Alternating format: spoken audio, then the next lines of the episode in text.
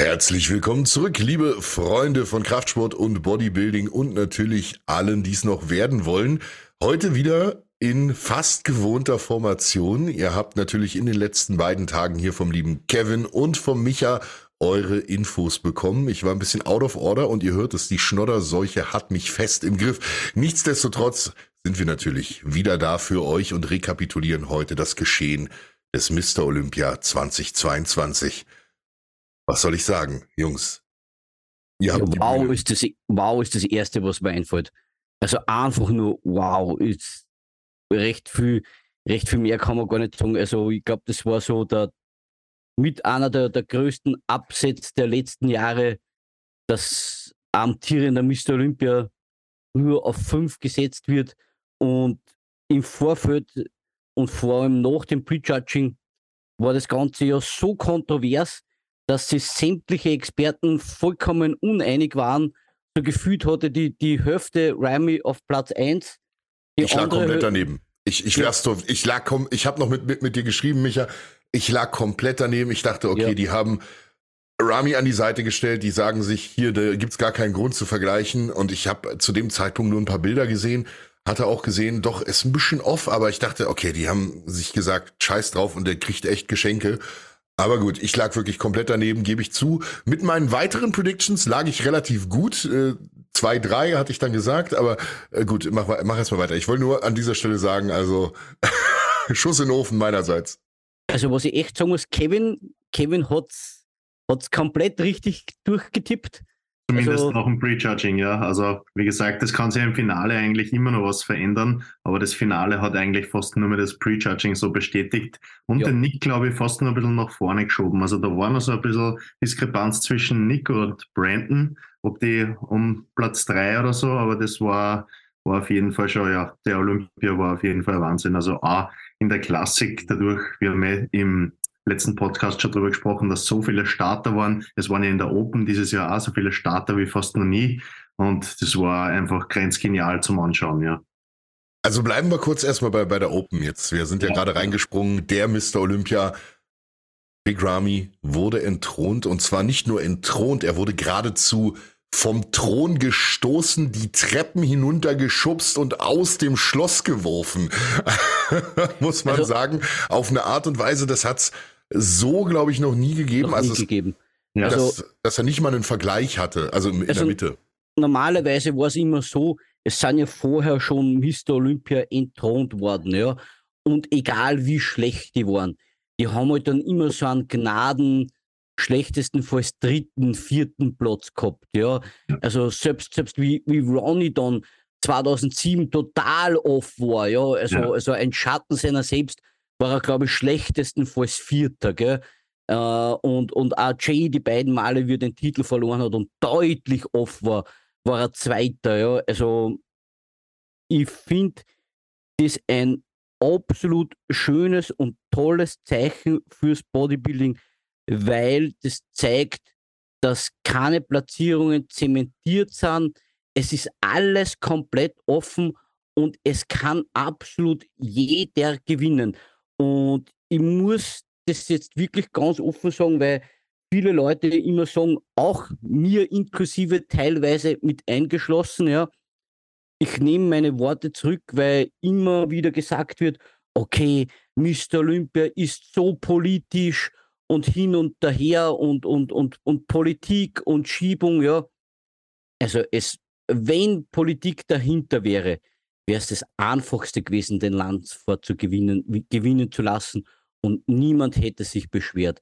Nein, es hat ein Iraner gewonnen, der kein Wort Englisch spricht, der eine Behinderung hat, ja, also, also, also eine ähm, Hörschwäche hat, hat eine Hörschwäche, ja. Also wenn das politisch wäre oder nur einen Hauch von politisch wäre, dann wäre Hadi der Letzte, den man gewinnen lassen hätte. Ja, also dass jemand gewinnt, der kein Wort Englisch spricht, aus dem Iran kommt, der eigentlich null Repräsentant des Sportes ist, ja, weil Hadi hat keine Medienpräsenz, ja, hat de facto glaube ich, aktuell nicht einmal einen YouTube-Kanal, weil den hat sein ehemaliger Manager, glaube ich, inne bespielt. Kaum Instagram ist nicht greifbar für die Fans, ja. Also das heißt, Politik spielt überhaupt keine Rolle. Es hat an dem Abend wirklich der Beste gewonnen und es wurde wirklich nur die Leistung auf der Bühne gejudged und das finde ich großartig. Das freut mich extrem. Hm, voll, aber zu dem äh, Repräsentant würde ich auf jeden Fall noch was dazu sagen. Es ist halt jetzt so, dass in den USA ja vielleicht so jetzt nicht präsent ist oder auch vielleicht ja. in Europa, aber halt im Middle East ist der halt der König und ich glaube schon, dass da eigentlich sehr, sehr viele auch wegen ihm Bodybuilding machen. Ich glaube, so ganz kann man es jetzt nicht sagen, aber natürlich dadurch, dass er kein Englisch kann, ist es extrem schwierig, ihn jetzt dann natürlich zu gewissen Events einzuladen ist halt immer der Manager oder dieser Übersetzer dann dabei. Aber ich denke auch auf jeden Fall, also bei mir war so der Gedankengang, das kann jetzt, also ich habe es eigentlich so getippt, aber eigentlich kann es nicht so sein, weil sie werden sicher annehmen, der was gut Englisch kann, um das Ganze zu repräsentieren. Aber im Endeffekt haben das dann wirklich so gejudged, wie es, also es hat der äh, Henny Rambo ja auch noch auf der Bühne gesagt, es wurde genauso gejudged, einfach wie die Judges es an dem Tag gesehen haben. Und das finde ich schon sehr, sehr lobenswert, ja. Ich kann dazu nur sagen, sie hätten natürlich, wenn wir wieder beim Thema Politik sind, auch durchaus mit Derek Lunsford denjenigen gehabt, den sie für die westliche Welt quasi als Repräsentanten gehabt hätten. Und ich sag mal, man kann dann natürlich diskutieren. Ich glaube, man hätte auch einen Punkt machen können und sagen können, auch Derek hätte es verdient zu gewinnen an dem Tag. Ne, das sind halt Nuancen, die da off sind. Und ich bin der Meinung, Hardy hat es sich auch erarbeitet. Das ist auch ein Zeichen des Fleißes über die letzten vier Jahre, wo er für mich auch schon ein in gewisser Weise ungekrönter Mr. Olympia schon war.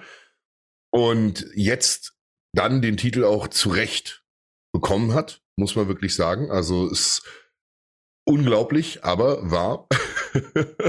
zwei ehemalige 212er-Athleten, die jetzt hier ganz, ganz oben mit den ganz äh, breiten Jungs stehen, mit den ganz schweren Jungs. Also es ist wirklich ein Wahnsinnsergebnis. Und Hut ab, einfach nur, Hut ab.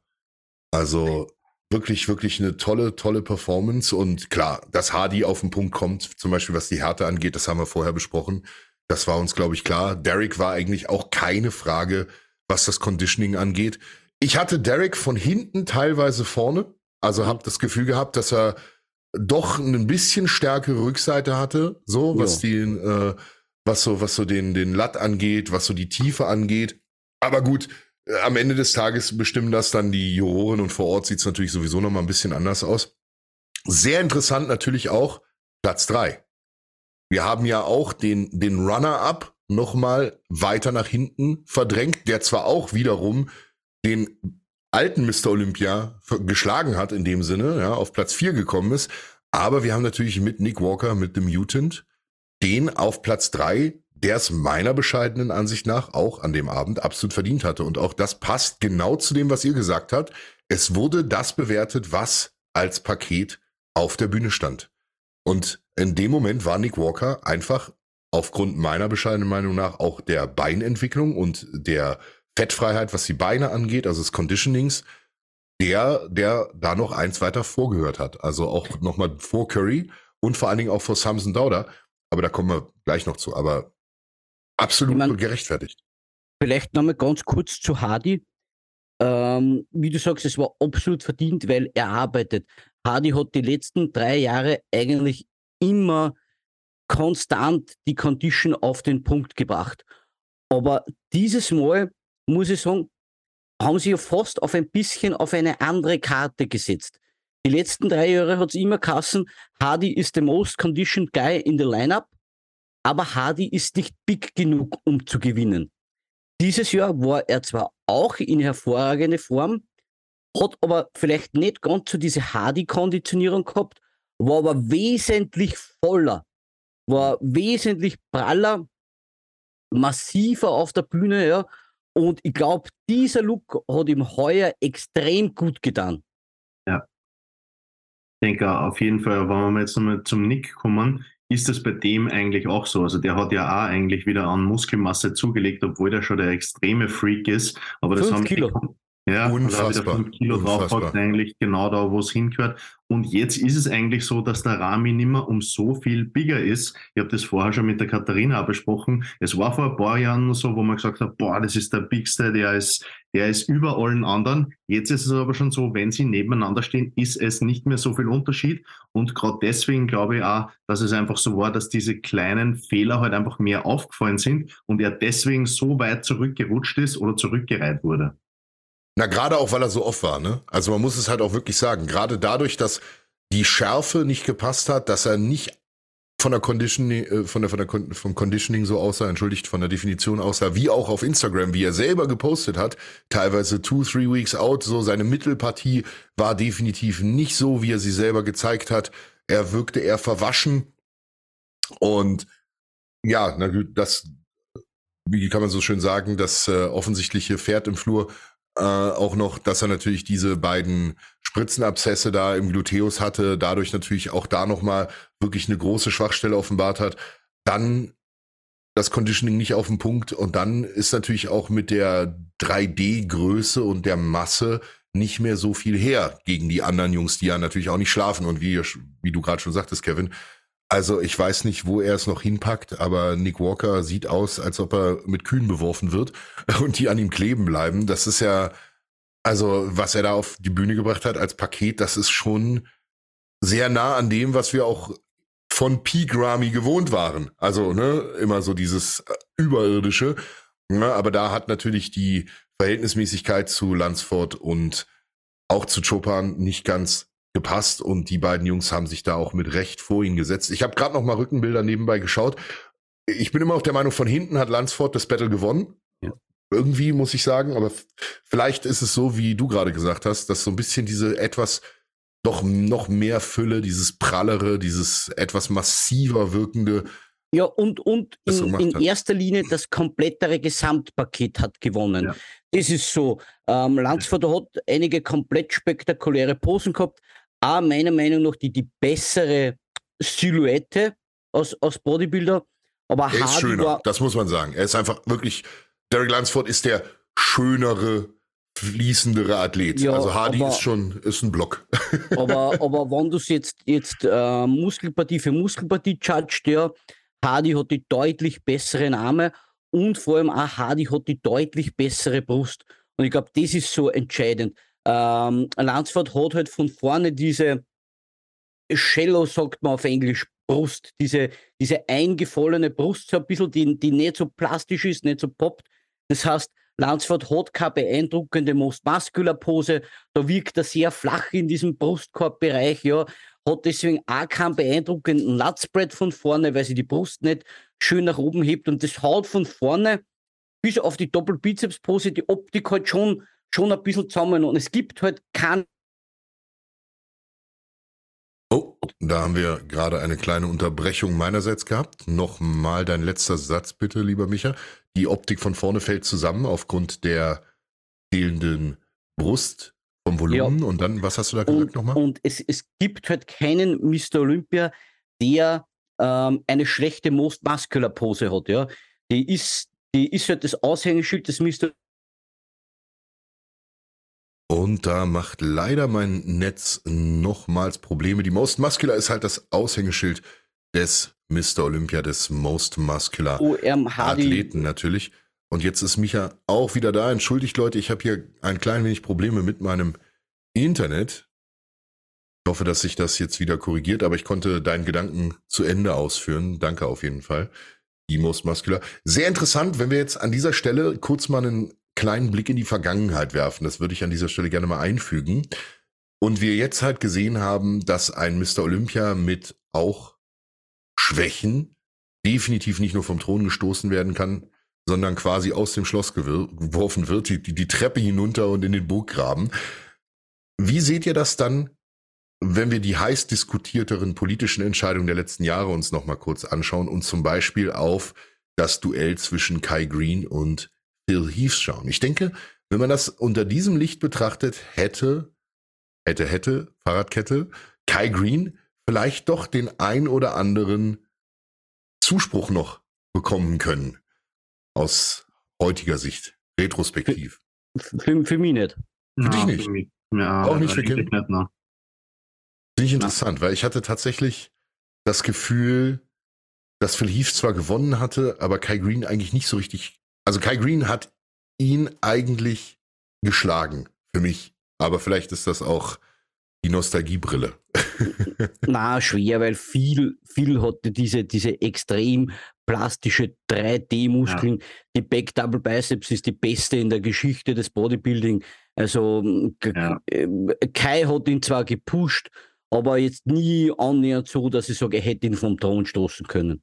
Hm, okay. Ich denke auch, wenn man das Pose für, für, Pose für Pose immer durchgeht, wirkt der Phil einfach da um einiges ausgeglichener und eh diese starke Back Double Biceps ist halt einfach was, was halt eigentlich der, der Kai Green auch eine sehr, sehr gute Pose hat, aber in der Pose hat er eigentlich doch irgendwie verloren, ja.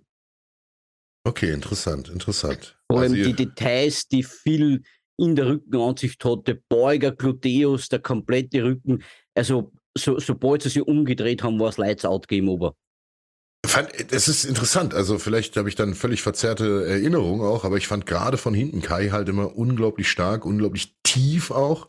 Muskulär oh. schon. Ja. ja. ja. Interessant. Nun gut, dann äh, kommen wir wieder 2022, dieser winzige Ausflug auf jeden Fall. Also ich habe hier gerade nochmal so eine Lutspread-Pose aufgerufen und ja, da sieht man, also es ist natürlich nur eine Momentaufnahme, ist auch immer die Frage, wer was gerade anspannt.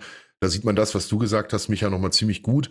Hardy hat natürlich gestreifte Glutes, aber sie sind jetzt in dem, in der Pose nicht ganz so stark durchgestreift wie von Derek. Hat aber dafür die Rückenbreite, hat hier auch mehr Fleisch, gerade auch im oberen Rücken, der Rückenstrecker, die ganze Schultergürtelmuskulatur wirkt da definitiv brachialer. Eigentlich sogar brachia am brachialsten, also sogar mehr als von Rami, wenn man ihn jetzt daneben ziehen würde, der jetzt hier zwar außen steht in der Pose. Samson Dauda hat natürlich hier die Masse, aber da fehlt gerade auch von der Rückseite meiner Meinung nach ein bisschen die Schärfe. Also der ist da schon auch sehr gerechtfertigt auf dem sechsten Platz. Und Nick Walker fehlt da ein bisschen die, die Detailarbeit in dieser Rückenansicht, was unten auf jeden Fall der Fall ist. Also sowohl Gluteus als auch Hamstrings, Wade, alles kommt. Einer, der auch sehr dicke Waden hat, muss man sagen. Aber gerade was den Rücken angeht, wie gesagt, man weiß dann immer nicht ganz genau, an welcher Situation ist das Foto gemacht, ne? Sind sie gerade noch am Auffalten und so weiter. Man, das, das, das, das, Einzige, was, was mir vielleicht noch so ein bisschen im, im Kopf herumschwebt, ja, ich bin jetzt nicht jemand, der gerne Verschwörungstheorien da streuen möchte, aber so in die Runde werfen würde es trotzdem vielleicht gerne, ja. Ähm, ich, ich, bin mir vielleicht gar nicht so unsicher, ob diese aktuelle politische Situation im Iran nicht vielleicht sogar dem Hadi ein bisschen in die Karten gespielt hat.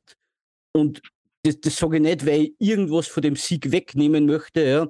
Das war vollkommen gerechtfertigt, aber sie haben es ja auch in der Siegesrede erwähnt und, und Frieden im Iran und Frauenrechte und bla bla bla. Ich meine, ja, so ganz so extrem wie die, wie die Ukraine, die den Song Contest gewonnen hat, finde ich es jetzt nicht, ja.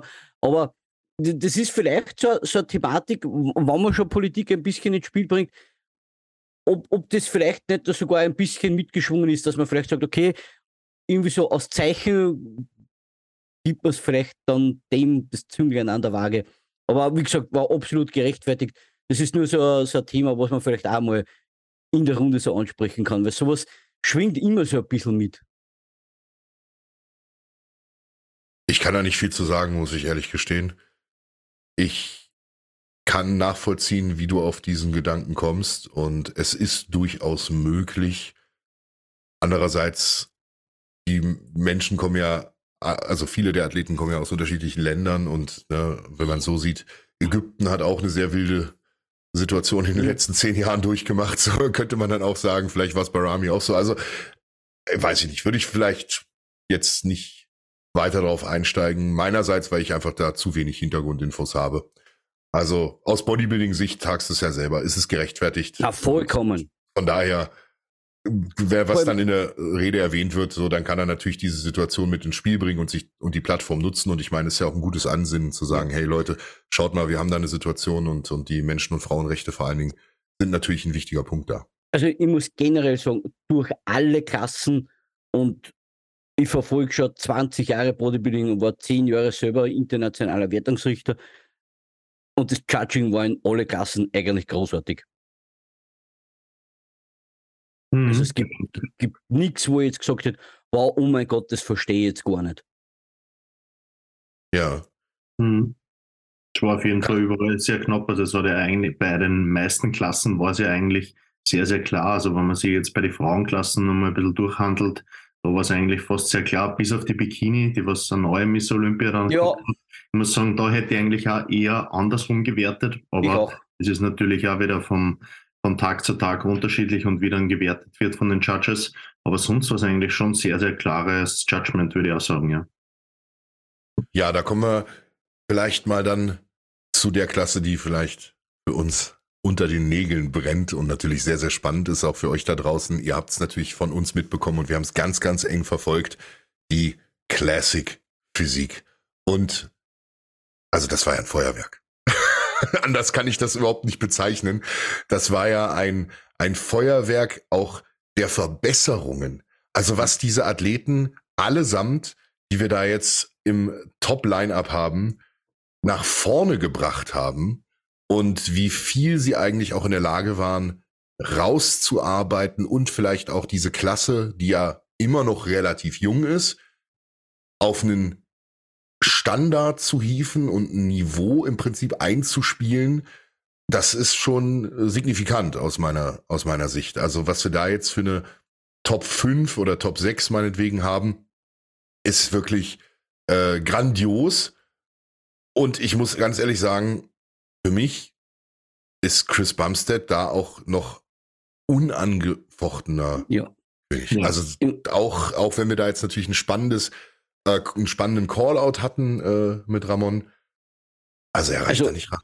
Also ich muss ganz ehrlich sagen, Classic fand ich großartig, aber für mich war es eigentlich zum Zuschauen nach dem ersten Callout eigentlich schon fast lang, also nach dem Prejudging eigentlich schon fast langweilig, ja, weil die Platzierungen vorne so klar einzementiert waren, also so unklar, wie es in der Open war, im Umkehrschluss umso klarer war es in der Classic. Also du, du hast am Freitag das Prejudging gesehen, ja, und da musst du schon ganz, ganz wenig mit Bodybuilding auskennen, dass du nicht gewusst hast, wie es dann ausgeht. Ja, also das also war, zumindest, zumindest, dass Chris das Ding gewinnt. Also ich ja. glaube, das, das hat, glaube ich, jeder gesehen. Also mhm. Chris ganz, ganz klar erster, einzementiert. Aber auch Ramon ganz klar zweiter, ja. Also da war schon ein großer Sprung noch dazwischen, mhm. ja. Und ich bin der Meinung, ja, auch wenn ich es mir vielleicht so insgeheim im Herzen anders gewünscht hätte, aber auch zwischen Ramon und Urs war nochmal ein Sprung, ja. Also ja. Das, das, das war für mich zu keinem Zeitpunkt eine Diskussion, wie ich den Callout gesehen habe, dass Urs den Ramon da ge gefährden würde, ja. Und, und ja. Urs war für mich eigentlich ein relativ sicherer Dritter. Das Einzige, das ich anders gejudged hätte, ich ja. hätte den Mike vor Brion gesetzt. Ja, tatsächlich, ja.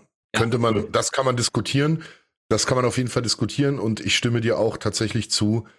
Zwischen Ramon und Urs, da fehlt einfach noch ein bisschen Muskulosität. In, im, Im ganzen Paket. Das Paket von Urs ist super. Er sieht wunderschön aus. Aber er hat einfach da, gerade zu diesen Top 2, einfach noch ein bisschen weniger Muskulatur. Mhm. Ganz klar. Also wirkt ja. einfach schlanker im Ganzen. So ja. wirkt es für mich. Er hat sich in dem Jahr er hat sich in dem Jahr einfach wieder hochgearbeitet um einen Platz und das ist genau. eigentlich das, was, was wir eigentlich immer so auf die Art ein bisschen verfolgen oder eigentlich auch sagen, aber das mit Mike und mit Brian, muss ich sagen, das war auch bei so den Final Callouts eigentlich nicht so klar und auch von der Klassik her muss ich sagen, die Top 2 waren auf jeden Fall klar mit Sibam und äh, Ramon, aber dann muss ich sagen, war es gar nicht so klar eigentlich, weil doch immer hin und her getauscht worden ist, auch zwischen Mike und Urs wurde dann nur getauscht, dann ist man sich irgendwie unsicher war geworden, finde ich, weil der Brian war auch immer noch so ein bisschen drinnen und dann war es irgendwie so zwischen drei, vier, fünf, das war echt irgendwie, also da hätte man nicht so das klare Ding, also habe ich jetzt nicht so rausgesehen, aber in Urs dann super, dass der auf, auf den dritten natürlich gekommen ist und hat eigentlich auch wirklich gut gepasst. Und in Mike muss ich sagen, durch seine grenzgeliane Linie und dass er dieses Mal auch echt die Form so gut hingebracht hat, hätte eigentlich auf jeden Fall den vierten Platz verdient gehabt. Ich glaube schon, dass das so ein bisschen ein Abschiedsgeschenk vielleicht war an den Brian, aber ich kann man, jetzt sagen, auch, aber ja. kann man jetzt kann man jetzt auch nicht nicht so in die Runde werfen. Es ist, wie gesagt, ist nur so ein Gefühl von mir, weil er halt jetzt mhm. dann in die 212 geht. Aber, ja. für mich Aber wir haben den immer, Entschuldige, ja, mich Also für mich ist es immer wieder verwunderlich, wie Chris dieses Weight Limit schafft. Also, also gefühlt optisch, ja, jetzt nicht, wenn man, wenn man die, die Größe nivellieren würde, hat für mich Chris immer noch fünf Kilo mehr Muskeln als alle anderen. So gefühlt. Ja. ja. ja. Bin ich komplett bei dir.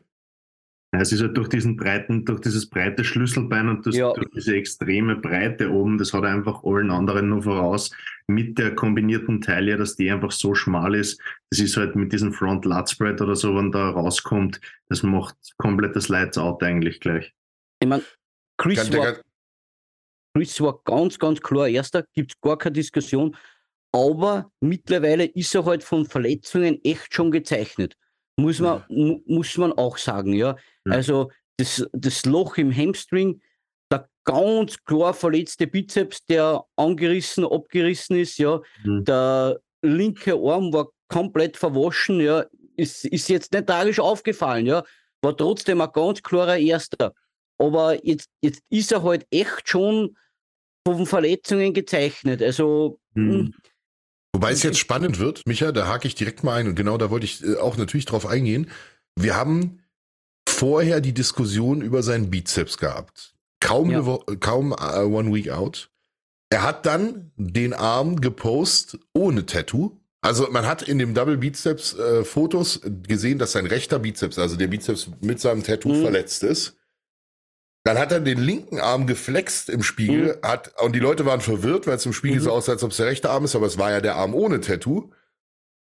Jetzt am Game Day ja. sah der rechte Bizeps wiederum gut, gut aus. Ja. Und der linke Bizeps war auf einmal irgendwie ein bisschen seltsam. Also, vielleicht ist er auch irgendwo ja, neuronal eine, problematisch, äh, eine Problematik. Vielleicht kann er irgendwas nicht richtig ansteuern, anspannen. Na, das glaube ich nicht, dass das komisch. der Fall ist. Ich glaube, das hat liegt einer anderen Problematik zugrunde. Ja. Also jetzt nicht, ob wir die jetzt da diskutieren hust, hust. wollen. Ja. Aber das liegt sicherlich einer anderen Problematik zugrunde. Ja, in der kurzen Zeitraum wird das wahrscheinlich nicht so einfach wechseln, ja. Ja, ja. darum, das mit dem verletzt ist dann vielleicht doch eher nun. Ja, kann, kann man ja als verletzt be bezeichnen, ja. Ist jetzt nicht so, ist nicht so weit, weit hergeholt. Es ist auf jeden Fall eine Art von Entzündung ja. deutlich ersichtlich im, im Arm. Hm. Und ja, das ist natürlich auch eine Sache, dass da geht er natürlich vielleicht auch ein Risiko ein, was einfach unnötig war am Ende des Tages. Ja, aber grund, grundsätzlich muss man ja sagen,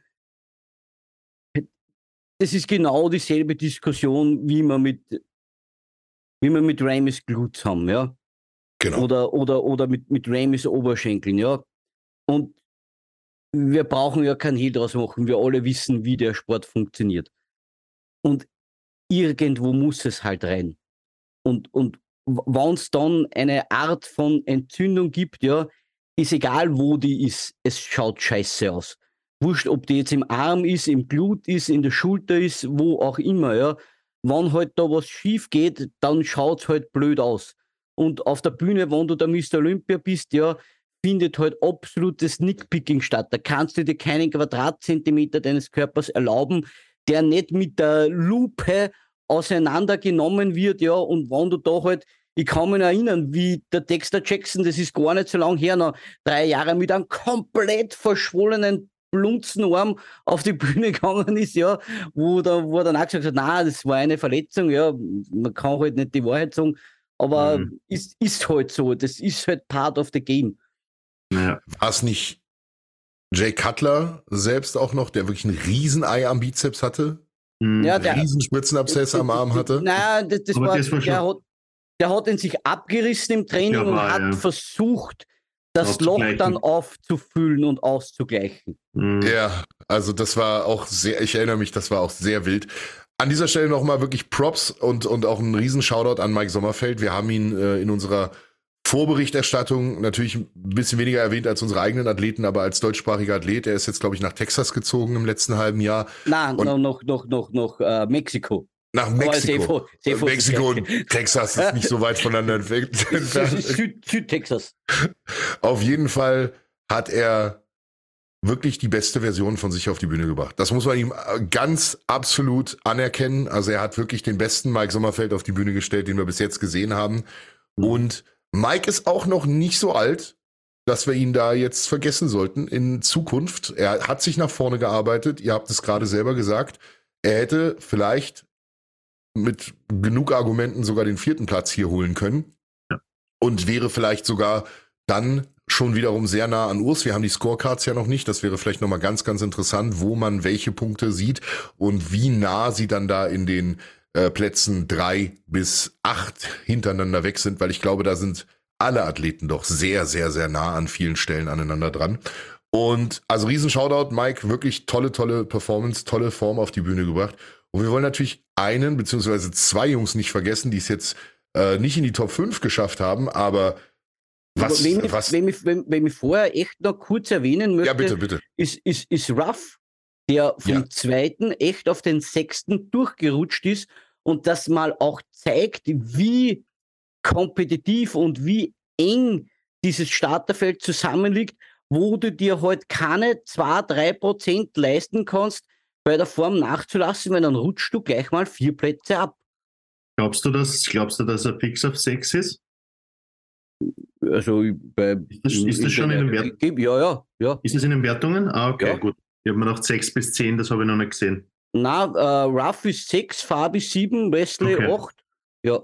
Dann bin ich da zu uninformiert noch. okay. Ja. Aber äh, ja, hast absolut recht. Auch das zeigt aber wieder, dass wir ein sehr so objektiv es halt sein kann, Bodybuilding-Judging hatten, ein, ein wirklich faires Judging. Ja. Und auch, auch was genau das, was wir die ganze Zeit vorher gesagt haben. Es ist wahrscheinlich der kompetitivste Mr. Olympia. Es gab keine Geschenke, gerade jetzt in den natürlich für uns äh, wahnsinnig spannendsten Klassen, in der Classic Physik und in der Open-Kategorie. Eng an eng an eng. Jede kleine, jeder kleine Fehler wurde abgestraft. Es wurde ganz, ganz klar gezeigt, wo wer Stärken und Schwächen hat und die Leute wurden doch sehr, sehr fair behandelt. Man kann jetzt natürlich diskutieren, auch bei einem Platz 4 und 5, wie sie was bei Mike gerade gesagt haben. Gut, da geht's um 1000 Dollar Preisgeld, also auch nicht um die Welt, nicht wahr? Also da ist der Unterschied dann nicht so riesig und gravierend. Also selbst da kann man jetzt nicht sagen, er wurde bestohlen oder irgendwas. Solche Diskussionen kann man dann nicht äh, anfangen. Ähm, und wie gesagt, Fabi Meier, Wahnsinnspaket auf die Bühne gebracht. Für mich natürlich immer wunderschön zu sehen. Fabi und Wesley stechen natürlich auch einfach raus, weil sie beide große Athleten sind, haben natürlich einen ganz anderen Rahmen zu füllen.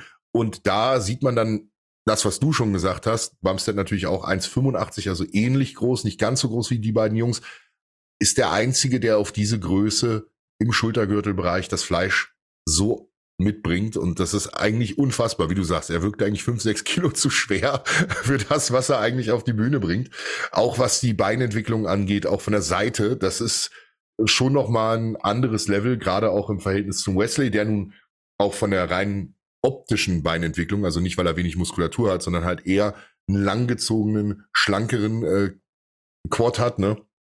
Aber trotzdem die beiden eine unglaubliche Linie auf die Bühne gebracht. Und ja, was soll man sagen? Beeindruckend. Einfach nur beeindruckend. Conditioning on point. Also Stefan hat da natürlich mit seinen Jungs auch einfach Top-Arbeit geleistet. Das kann man an der Stelle auch nochmal sagen. Wir hatten es vorher ja im Gespräch mit den einzelnen Athleten, dass so viele ja bei ihm absolut individuell betreut werden.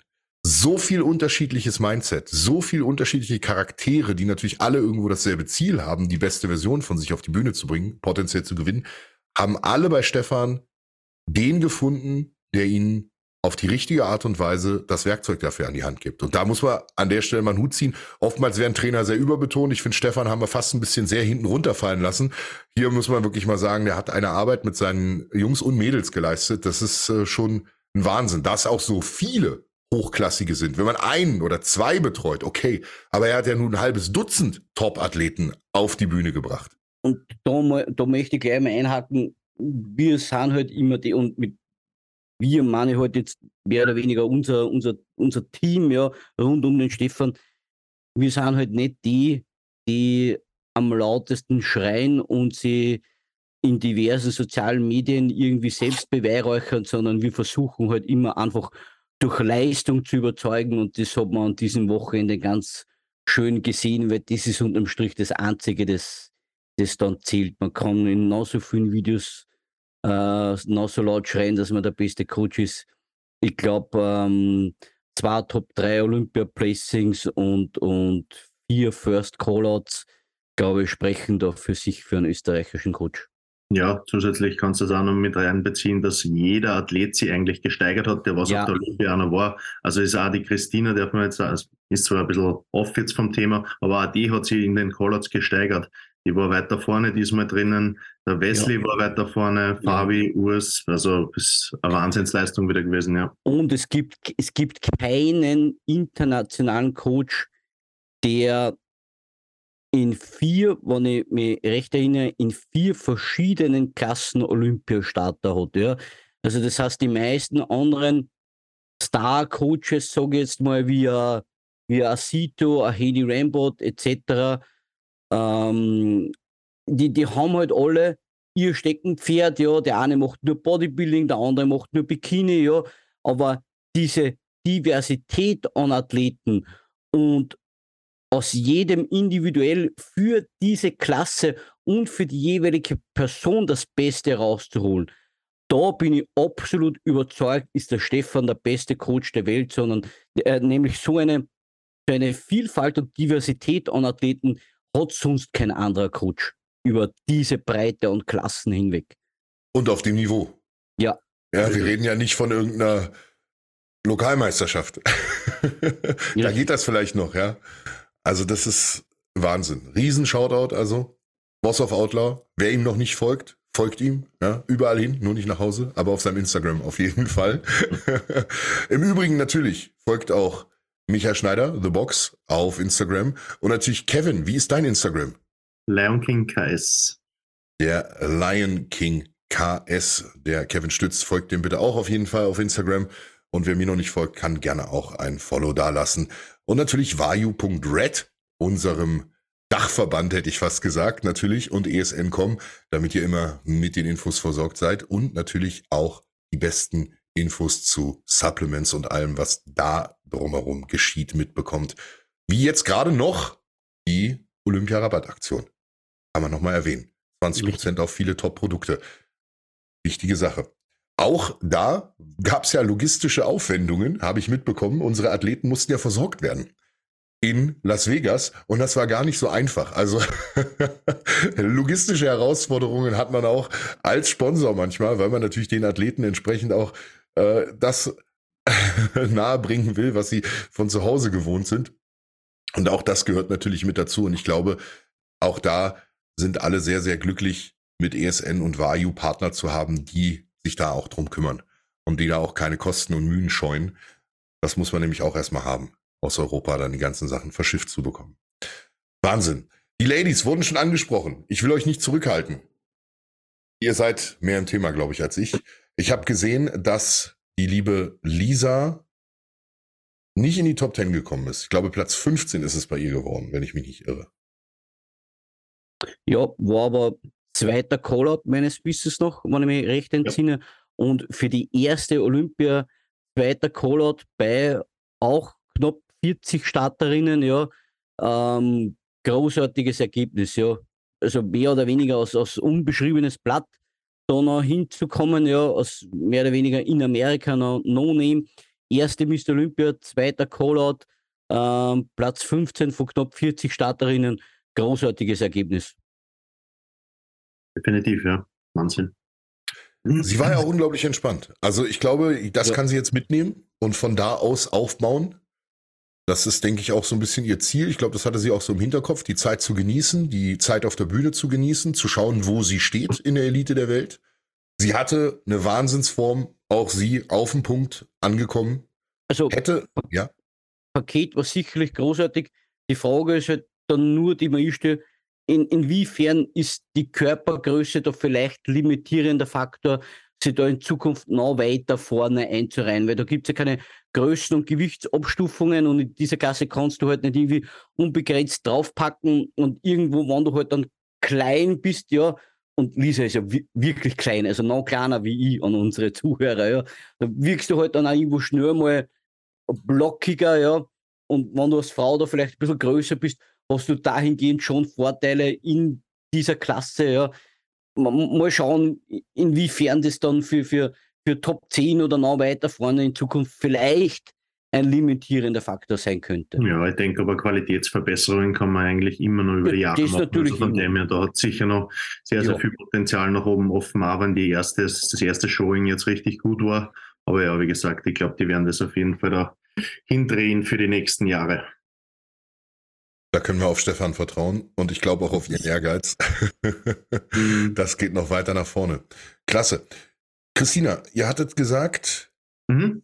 hat sie, hat sie in den vierten Callout vorgearbeitet von sechs, ähm, weil es letztes Jahr, was ich mich so erinnern kann, war sie, glaube ich, im letzten Callout und da eher ganz außen und dieses Jahr eigentlich im vierten Callout schon drinnen. Die Bikini-Klasse ist halt immer extrem Krieg und schwer zu werten und ja, aber wie gesagt, da auch wieder ein großes Chapeau nach vorne gearbeitet und die ist halt auch wirklich ein extremes Working Horse, würde ich sagen.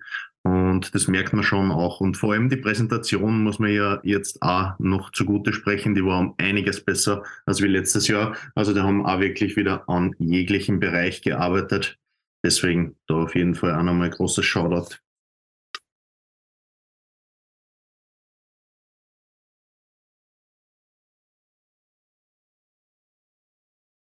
Jungs, lasst mich nicht so in der Luft hängen. Ich dachte, ihr sagt noch was. Okay. Ja, ich hab's, ich, wie gesagt, ich habe Bikini-Klasse äh, nur am Rande erstmal gerade mitbekommen äh, und es ist für mich genau das, was du sagst. Auch das haben wir vorher ja schon angesprochen. Die Mädels sehen toll aus. Die Mädels sind alle gut in Shape, bis sehr gut in Shape. Die Frage ist immer, was ist gewollt? Wollen sie die ganz harten Looks? Wollen sie die nicht so harten Looks? Also ich habe mir die Wellness Ladies angeguckt und dachte so, okay, also ich sag das jetzt mal ganz frei raus als Kerl. Die haben alle einen Riesenhintern, die haben alle Wahnsinnsoberschenkel. Obenrum sind sie alle trainiert, noch nicht zu übermuskulär, egal ob das Top 3 sind oder die Top 6 bis 8. Ich hätte kein, ich hätte keine Ahnung. Ich sag's euch ganz ehrlich, ja. So, also das Conditioning, ja, ist dann bei der einen mal ein bisschen schärfer, aber man hat ja auch nicht so eine, wie so eine Pyramide, die steigt, so nach dem Motto, ja, die erste ist jetzt mal die, die am härtesten war. Mhm. Ist ja nicht so. Und die zweite ist dann knapp dahinter, sondern dann ist mal eine ein bisschen härter, die landet aber wieder, also es ist ganz wild für mich als nicht Bikini- oder Wellness-Athlet oder auch Coach, der ich kann da tatsächlich nur unglaublich schwer diese Nuancen nur erkennen.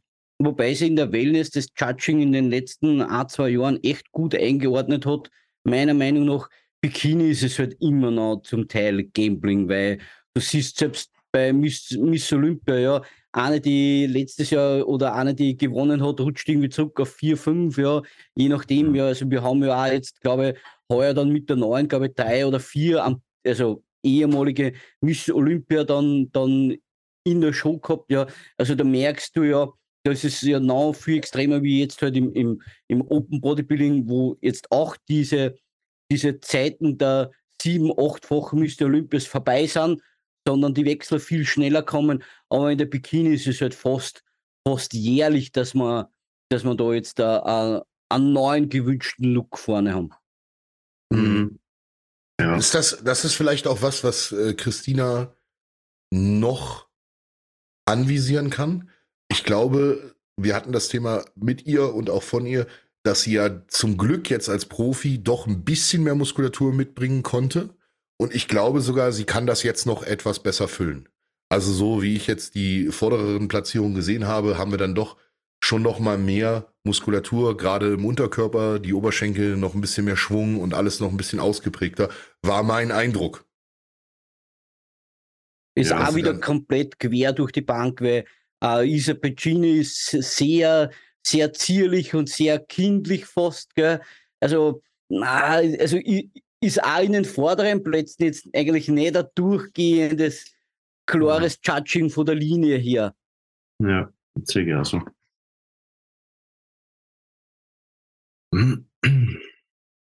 Ja, dann kommen wir natürlich noch zur Klasse die ja am Freitag schon gejudged wurde. Vielleicht habt ihr da auch schon drüber gesprochen. Ich weiß es gar nicht, Jungs. Seid mir nicht böse. Aber wir haben ja auch noch mal den Mann ganz vorne, den du dir auch irgendwo ein bisschen gewünscht hattest. Micha, das war dein Favorit in der 212 natürlich, Sean Clarida. Hat ja, also haben wir schon drüber gesprochen. Ja. Muss ich aber ganz ehrlich sagen, über diese Klasse gibt es gar nicht viel zum, zum Besprechen, ja, weil auch da war eigentlich alles relativ klar von, von vornherein. Also die sind eigentlich rausgekommen und eigentlich fast wie bei einem Amateurshow sagen können, eins, zwei, drei, vier, fünf. Also das war eigentlich, äh, da hätte man fast keine Vergleiche gebraucht. Aber Sean Clarida, was der die letzten zehn Jahre geschaffen hat, ist schon absolut beeindruckend, ja. Und da sind wir auch wieder so bei unserer Philosophie der Nachhaltigkeit, ja. Der hat es geschafft, in den letzten zehn Jahren jedes Jahr so seine zwei, zweieinhalb Kilo drauf zum Bocken, ja. Und in Summe waren das dann halt in zehn Jahren auch 20 Kilo, ja. Wahnsinn eigentlich, ne? Mhm. Und der ist so groß wie du, Micha. Er ist circa so groß wie ich, ja, genau. Äh, ich, ich meine so 1,57, 58? Ja, ja, also ja. wir sind hübsch gleich groß. Ja. Und auf der Bühne 84 Kilo, meine ja. ich. Irgendwo so in dem Bereich. Ja. Also, Micha. Ja. also das sind was. immerhin noch, um das in Relation zu setzen, so 9 Kilo Bühnengewicht mehr als ich und auf meine Körpergröße 9 Kilo äh, Line Muskulatur ist, ist viel, sehr, sehr viel, ja. Da braucht es ja. noch ein paar Jahre. Da bewerfen wir den Micha auch noch mal mit ein paar Kühen und dann gucken wir mal, was hängen aber, aber, echt, aber ist echt schon großartig. Also, ich, ich ja. muss auch sagen, Sean Clarida ist für mich aktuell einer der besten Bodybuilder der Welt. Ja, der halt, der halt einfach klein ist. Der würde in der offenen Kasse aufgrund seiner Größe untergehen, mhm. aber er ist für mich in seiner Gesamtheit, was Condition, Fülle, Härte, ähm, Ausgeprägtheit der Muskelpartien betrifft, ja, einer der besten Bodybuilder der Welt. Einfach nur im Namen 15, 20 Zentimeter kleiner als alle anderen. Mhm. Man muss sagen, wir haben in der 212er Klasse in den letzten Jahren viele, viele Athleten gehabt, was sich jetzt auch ganz eindeutig an der offenen Klasse zeigt, wo wir nur zwei Champions aus der 212er Klasse an der Spitze haben, wo wir wirklich einfach relativ kleine Athleten hatten, Teilweise konnten sie das Gewichtlimit ausfüllen, teilweise jetzt darüber hinausgehen und müssen gar nicht so unglaublich darüber hinausgehen. Ich meine, wir sprechen hier bei einem ähm, Derek Lunsford, ich glaube, es sind 10 Kilo mehr ungefähr, die er jetzt wiegt, 10, 12 Kilo. Und man darf halt auch immer nicht vergessen, ein Waage Tag und dann aufgeladene Muskulatur, das sind gerade in der 212er Klasse bei den Leuten, die sich ins Gewichtlimit pressen, einige Kilogramm, die da auch mit Wasser runtergezogen werden, um äh, dann da reinzupassen. Also wir hatten sozusagen relativ kleine Athleten, schon Clarida natürlich nochmal deutlich kleiner auch da als der Schnitt, die aber in der Klasse das ausgefüllt haben und eigentlich die besten Bodybuilder insgesamt waren. Also das muss man ganz klar sagen. Auch für mich einer der allerbesten aller Zeiten, Flex Lewis. Den dürfen wir nicht vergessen. Ja. Also ich muss ganz ehrlich sagen, für mich war dieser Mr. Olympia einer, wo ganz, ganz viele alte Stereotypen und Stigmata aufgebrochen und pulverisiert wurden. Zum Beispiel, ein kleiner Athlet wird niemals einen gleichwertigen großen Athleten schlagen. Es wird niemals einer gewinnen, der kein Englisch spricht. Ja. Sie bevorzugen immer die Amerikaner. Der amtierende Mr. Olympia hat den Bonus. Der wird nicht entthront, wenn er nicht abartig schlecht ist. Ja. Also mhm. so lauter so alte Bodybuilding-Stereotypen, die bei diesem Mr. Olympia zerstört wurden. Ja, auch im Livestream wurde ja oft gesagt, das ist jetzt so, ich meine, der Hardy gehört jetzt nicht, würde ich mal sagen, zu dieser neuen Generation, aber es ist schon so, dass dadurch, dass der Nick jetzt auch so nach vorne gekommen ist, diese neue Generation übernimmt jetzt eigentlich schon, würde ich ja. sagen. Und das ist in das, das kann man zu den Punkten jetzt eigentlich nur dazu adden, finde ich. Ja. Was du gesagt hast. Also es war schon sein Changing of the Guard, muss man, muss ja, man ja. durchaus sagen. Und, und ich finde, Hardy, Hardy ist ja ist zwar jetzt nicht mehr der Jüngste, aber in der, in der Szene, in der Profi-Bodybuilding-Szene ja doch noch relativ neu, weil Hardy ja. ist so 2018, 17, 18 das erste Mal auf den Schirm gekommen, da in, in Korea, neben Flex Lewis und dann wie in Vancouver die offene gewonnen hat. Das ist erst vier Jahre her, also so lang so lange ist es noch nicht her oder vielleicht maximal fünf. Ja? Also das heißt. Hardy ist ja eigentlich auch noch relativ neu. Ja, und zwischendurch stand die Welt ja auch zwei Jahre gefühlt ein bisschen still, das dürfen ja. wir nicht ganz vergessen. Nee, aber das ist aber gut. Also man darf das hier auch mal bewerten. Ich glaube, das ist, sieht jeder so. Das ist einfach gut, weil wir setzen jetzt einen neuen Benchmark. Wir setzen ja. einen neuen Threshold. Hier seht ihr, das ist das Niveau. Wir haben die, nicht nur die größte Show der Welt, wir haben auch die kompetitivste Show der Welt. Wir haben die größte Leistungsdichte und Tiefe.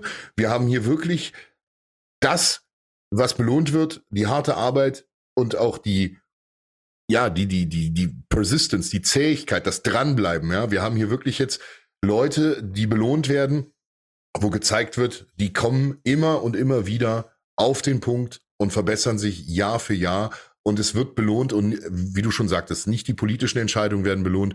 Es wird nicht der Posterboy nach vorne gestellt oder vielleicht der, der eben besser Englisch spricht. Wie gesagt, Derek Lansford wäre da eine einfache Wahl gewesen, sondern der, der sich's verdient hat, um es ganz einfach ja. und klar zu sagen. Und das kann jeder sehen. Und das ist natürlich für Bodybuilding im Globalen ein tolles Zeichen.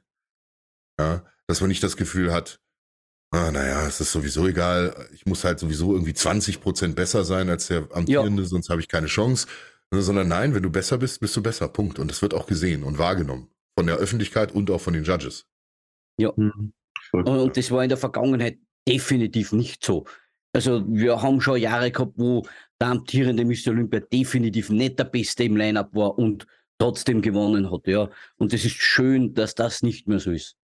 Und überlegt mal, wie früh sie damit angefangen haben, eigentlich den Titel damit auch in gewisser Weise zu beschädigen. Das hat in den 80ern schon begonnen, als ja. Arnold damals zurückgekommen ist und definitiv super off äh, dann gewonnen hat und dann 81 natürlich mit dem, mit Franco, dem großen mit Franco mit der Gyno. Der also, riesen Gyno, ja. Puh, also das ist wirklich das Beste, was sie dem Sport antun können. Ja. Äh, ganz, ganz klar, ganz klar. Das Beste, was sie dem Sport antun können. Und auch den, äh, durchaus den Fokus in der Öffentlichkeit, natürlich auch mit durch uns verantwortet und andere Outlets, die natürlich das Thema beschäftigen, die Classic Physik. Man muss einfach sagen, dass wir hier natürlich eine Klasse haben, die die, die, die Ästhetik des Sports. Wir, wir alle lieben die Freaks. Wir alle lieben die Freaks. Wir hier sowieso, wir Micha hat es, glaube ich, ungefähr zehnmal gesagt, er ist ein riesen Nick Walker-Fan. Er findet das total geil, dass es diese Mutanten gibt und auch ein Rami ist natürlich ein Wahnsinn und ein toller, toller Anblick. Entschuldigt.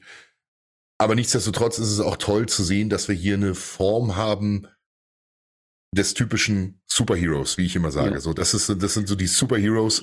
So willst du deinen Marvel-Superhelden sehen, so wie die Jungs in der Classic aussehen. Ja, vor allem, das, das, das sind solche Klassen, die tun unserem Sport allgemein einfach gut. Ja. Das finden die meisten Frauen attraktiv. So wollen die meisten jungen Burschen, die ins Gym gehen, ausschauen. Ja. Frag einmal zehn junge Burschen im Gym, wie sie ausschauen möchten. Ob sie lieber wieder Chris Bumstead sein würden oder wieder Big Ramy. Ich traue mir fast wetten, jeder würde sagen, er will wie Chris Bumstead ausschauen. Und wenn du zehn Frauen ein Bild hinlegen würdest und fragst, wer gefällt ihnen besser, der Chris Bumstead oder der Big Ramy, naja, werden wahrscheinlich auch die meisten eher den Chris Bumstead wählen. Also das heißt, das macht unseren Sport mhm. generell einem viel größeren Publikum zugänglich und zuträglich. Und ich traue mir wetten, in Deutschland und in Österreich haben mehr den Stream gekauft, um die Classic zu sehen, als um die Open zu sehen. Ja, ja große Wahrscheinlichkeit. Ja. Du, ich bin ein alter Bursche und ich würde so aussehen wollen wie Chris Bumstead. Nein, also wenn ich, das ist, das ist ganz glasklar und ich finde, das ist auch was, das ist fair zu sagen. Ich als Powerlifter, Strongman und ehemaliger Hobby-Bodybuilder kann auf jeden Fall sagen, jeder, der sich einredet, ohne sagen wir, gewisse ästhetische Vorstellungen auch in Kraftsport zu gehen, der belügt sich ja selber. Wir alle machen den Sport auch aus egoistischen Gründen und natürlich auch, weil wir uns in uns wohlfühlen wollen. Dass das für einen Strongman oftmals was anderes bedeutet, weil sein Sport andere Anforderungen an den Körper hat als für einen Bodybuilder per se, ist klar. Aber auch ich möchte morgens nicht aufstehen und am besten schon mit dem T-Shirt Zähne putzen, weil ich mich selber nicht angucken will.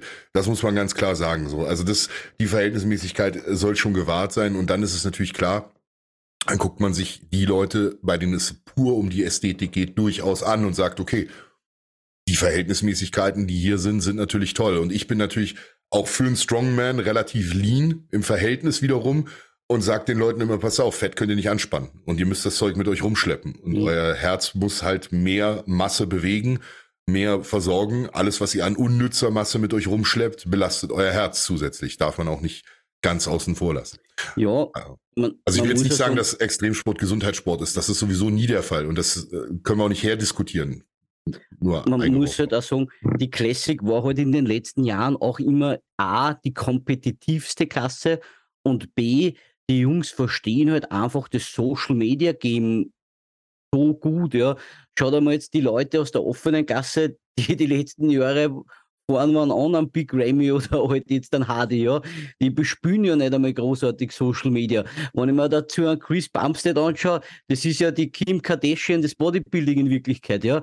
Also mhm. be besser kann man es ja nicht machen. Und so wünscht man sich das ja in Wirklichkeit auch für den Sport. Und so ist es halt für die meisten Leute einfach greifbar. Ich, meine, ich, ich kann mich erinnern, zu meiner Zeit, ja, da hast du die Leute ein Jahr nicht gesehen, die sind verschwunden und dann war wieder Mr. Olympia und du hast dann schon, ah, was hat der das letzte Jahr gemacht, ja. Jetzt der Chris Bumstead, du kannst den ganzen Tagesablauf mitverfolgen und das ist für die Leute natürlich großartig. Das motiviert die Leute, die sehen, wie trainiert der, was ist der und das ist alles kein, kein Geheimnis mehr und das, nimmt die Leute viel mehr mit und das finde ich großartig, weil es Chris hat so eine richtige Fitnessrevolution, so einen Boom wieder ausgelöst die letzten Jahre. Hm, das war auf jeden Fall eher, würde ich auch sagen. Ja. Das ist halt einfach so, eh, wie du gesagt hast, früher war es so, du hast das ein Jahr eigentlich nicht gesehen, hast zwar in die Hefte, so zwei, drei Monate nachher oder irgendwelche Trainingsprogramme gesehen in die Flexhefte oder halt auch die Berichte von Mr. Olympia so auf die Art in den Heften, aber du hast das halt nicht so greifbar gemacht. Und jetzt vor allem dadurch, dass die Leute halt einfach diesen Look irgendwie so ähm, greifbar halt einfach auch haben, weil er unter Anführungszeichen leichter auch zu erreichen ist, glaube ich, als wie jetzt so ein Bodybuilding-Look. Ähm, leichter ist natürlich jetzt blöd gesagt, weil natürlich aber, die Elite. Aber die der, Elite der, Look ist greifbarer für die Leute. So ist es, ja. Ja. Ja, absolut. Ich stimme euch da komplett zu. Und nicht umsonst wird halt zum Beispiel auf diversen Fanseiten immer mal wieder ein Bild von Arnie neben einem Bild von Chris gezeigt, weil die Ästhetik eben klassisch ist, genau daran, wo sie auch anlehnen sollte. Und Chris ist halt, man könnte diskutieren, hat wahrscheinlich etwas, äh, also hat deutlich bessere Beine als Arnie sie hatte oder besser im Sinne von massivere Beine. Äh, Arnie hatte natürlich eine unglaublich spezifische Brustgenetik, die es so irgendwie gefühlt nie wieder gab. Die hat auch ein Chris Bumstead nicht. Ähm, aber sonst hat er eben sehr, sehr krass. Diesen Look kommt da sehr, sehr nah ran auf eine gewisse Art oder beziehungsweise hat eigentlich schon seinen eigenen Standard auch geschaffen über diese vier dominanten meine, Jahre jetzt. Die Frage ist halt immer, das, was wir sehr, sehr oft diskutieren, was genau ist jetzt klassisch? Wie, wie definiere ich Classic? Weil äh, klassisch wäre für mich eigentlich auch der Wesley. Weil wenn ich, an die Zeit, wenn ich an die Zeit von Arnold zurückdenke, ist der Wesley mit seinem Look eigentlich der, der dem damals am nächsten kommt, ja. Es ist immer die Frage, wie, wie definiert man Klassik, ja? Hm. Ja, kannst du dem Mike genauso zusprechen. Richtig. Für, für ja. mich ist dann in Wirklichkeit einfach Klassik, ähm, wer kommt ins Gewichtslimit und wer im Gewichtslimit ist, wer von denen, die in das Gewichtslimit kommt, ist der beste Bodybuilder. Das ist dann Klassik. Das ist ja. tatsächlich auch so. Wesley aus meiner bescheidenen Sicht, und ich habe es auch vielfach erwähnt, ich bin ja ein Riesenfan seiner, seiner Form, seiner, seiner Physik insgesamt. Ich glaube, bei Wesley gibt es noch am meisten Luft in der Präsentation. Und ich glaube, da kommt auch vielleicht der Classic-Gedanke noch mit rein. Also nicht, dass seine Präsentation schlecht ist. Wir reden von einem der Besten der Welt, ne? Äh, ganz klar hier ausdifferenziert. Aber da ist meiner Meinung nach noch ein bisschen Luft nach oben. Und was viele der Jungs, die ganz, ganz vorne sind, sehr, sehr gut machen, dieses diese Darstellung im Fließenden, in auch mal asymmetrischen Posen. Was zum Beispiel ein Urs, Urs stellt als einziger eine recht asymmetrische Doppelbizeps. Ähm, mhm. auch, auch im Line-Up sozusagen. Ähm, auch ein Mike hat das durchaus durch seine Linie schon gegeben irgendwie. Also diese auch mal sich anders hinzustellen, anders zu positionieren. Und da sind halt Sachen, die für mich auch ein bisschen dieses Feeling zumindest rüberbringen. Für mich als Zuschauer, nicht als Judge, ganz klar, mhm. nicht als Judge. Und das äh, ist natürlich auch äh, was, was es eben so angenehm macht und so, so ästhetisch macht. Und ja, Wesley, wie gesagt, ich bin ein Riesenfan. Ich wünschte, er wäre noch weiter nach vorne gekommen, aber er hat sich verbessert. Er hat sich drei Plätze verbessert.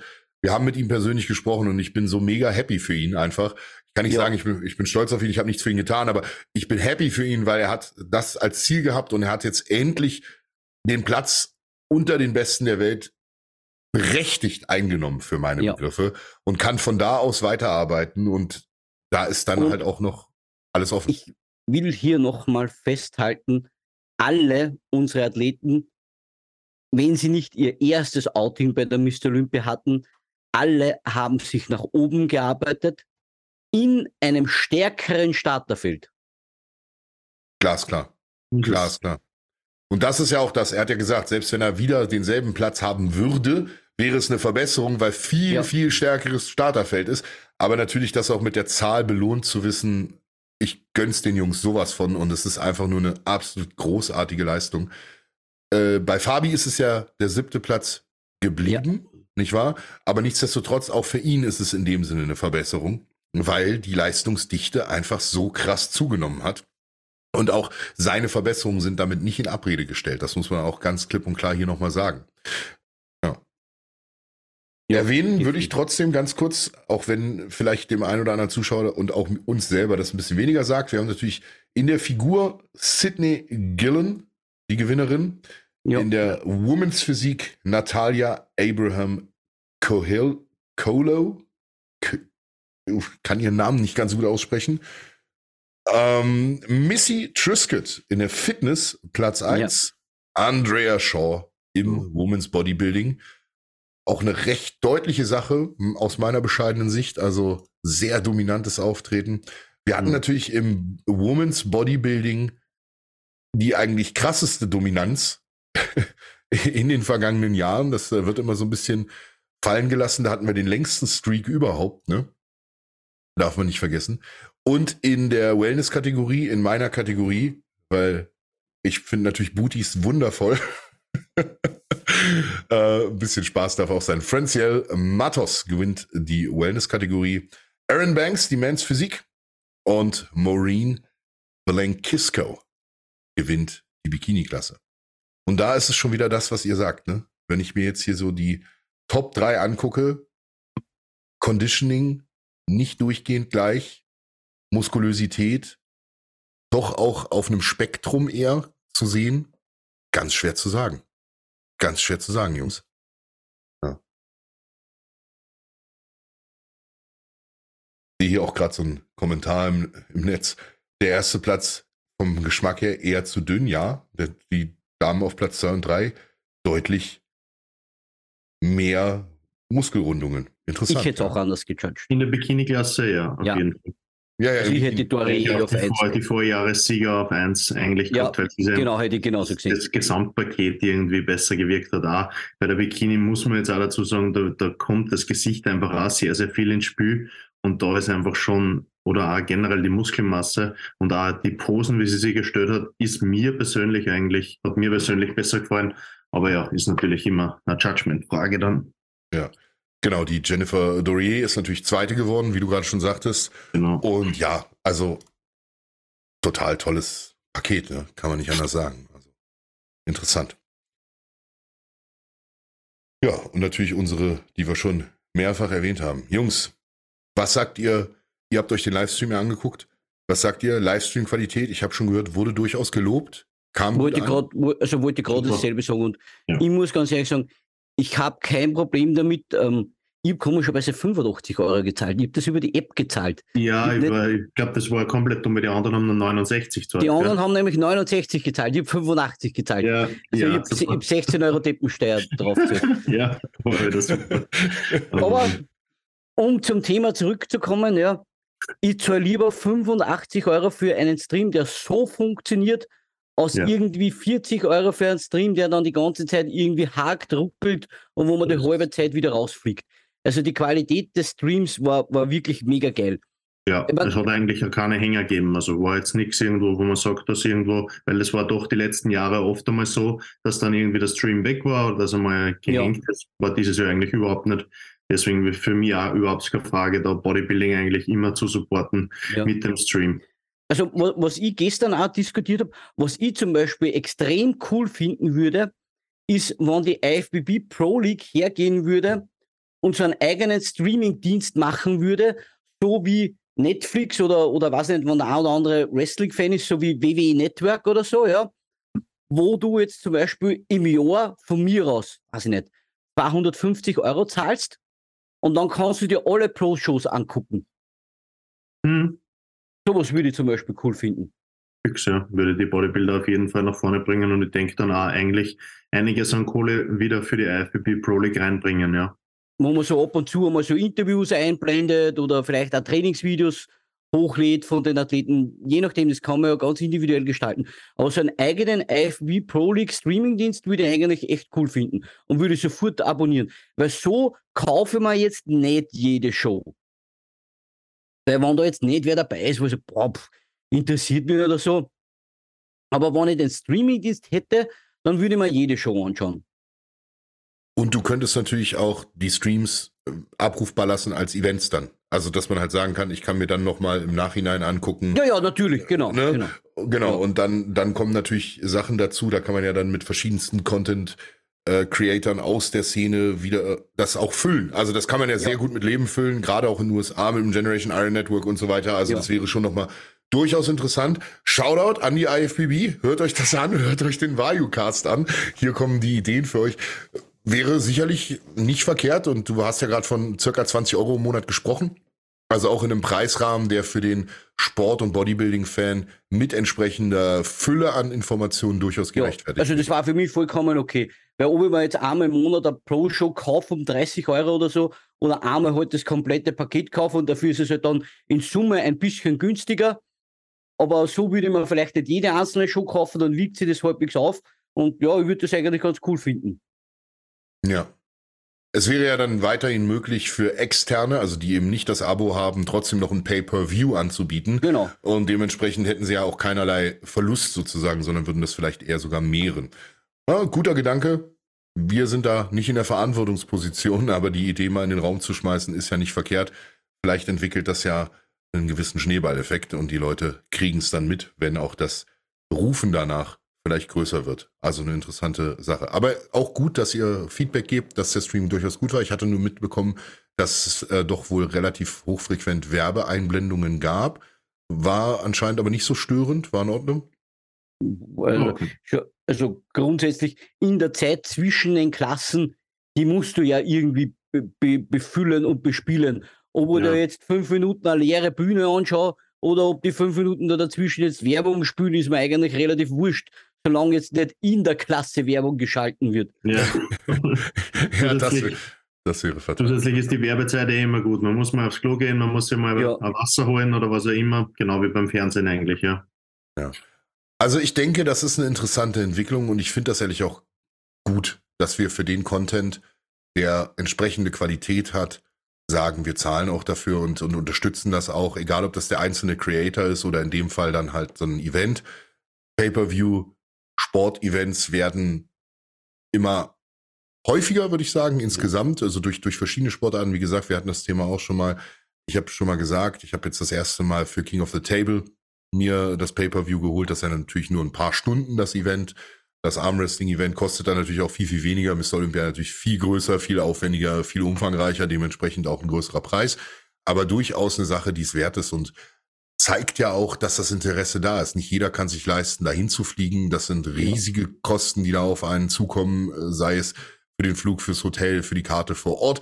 Aber wenn man dann doch noch ein bisschen mit dabei sein will, hat man so die Chance. Und das ist natürlich eine tolle Entwicklung. Du, und im Prinzip ist es überall im Leben so, überall da, wo ich Qualität haben will, da zahlst halt einmal Geld dafür, ja. Also bei uns gibt es das Sprichwort, alles was nichts kostet, hat keinen Wert, ja. Und da bin ich halt immer Fan davon, vielleicht ein bisschen mehr zu zahlen, dafür aber halt auch dementsprechende Qualität angeboten zu bekommen. Auf jeden Fall. Okay, Jungs. Habt ihr noch was auf dem Zettel, was ihr zum äh, Olympia aktuell rekapitulieren wollt? Vielleicht kommen noch ein paar Eindrücke in den nächsten Podcasts mit dazu. Erstmal nochmal ein riesengroßes Dankeschön an Kevin, der uns hier unterstützt hat in den letzten zwei Tagen, ja, und mit dabei war und das Ganze mit Micha für euch aufbereitet hat. Jetzt geht's wieder relativ wie gewohnt weiter, also zumindest erstmal mit Micha und mir. Wenn unsere Jungs dann aus LA wieder zurück sind, sind natürlich auch Tobi und Dennis wieder für euch mit am Start. Ansonsten kann ich nur sagen, wir sind am kommenden Donnerstag wieder für euch da. Also da ist der nächste Podcast dann online. Das war erstmal von meiner Seite aus dann auch die Olympiawoche 2022. Heute am vierten Advent inzwischen. Also auf jeden Fall mhm. schon mal eine besinnliche Festtagszeit für euch alle da draußen gewünscht. Und so oder so ein guter Rutsch. Von meiner Seite nochmal ein riesen, riesen herzliches gesagtes Gratulation und Glückwunsch an alle Athleten und an die Leistungen, die gezeigt wurden. Wahnsinn. Also was, was ich noch kurz sagen möchte, ist, dieser Mr. Olympia war sehr, sehr erfreulich für alle, die den Sport lieben, weil es sind ganz, ganz viele alte Mauern eingerissen worden. Ich kann mich halt erinnern, wann du früher neuer Bodybuilding-Fan warst und da das erste Mal geschaut hast, wo teilweise Entscheidungen halt vollkommen unverständlich waren. Okay, wieso hat der jetzt gewonnen? Wieso hat der jetzt gewonnen? Gell? Und man hat nicht das alles noch gar nicht so gewusst, okay, dann amtiert der Mr. Olympia hat den Bonus und so weiter. Ja.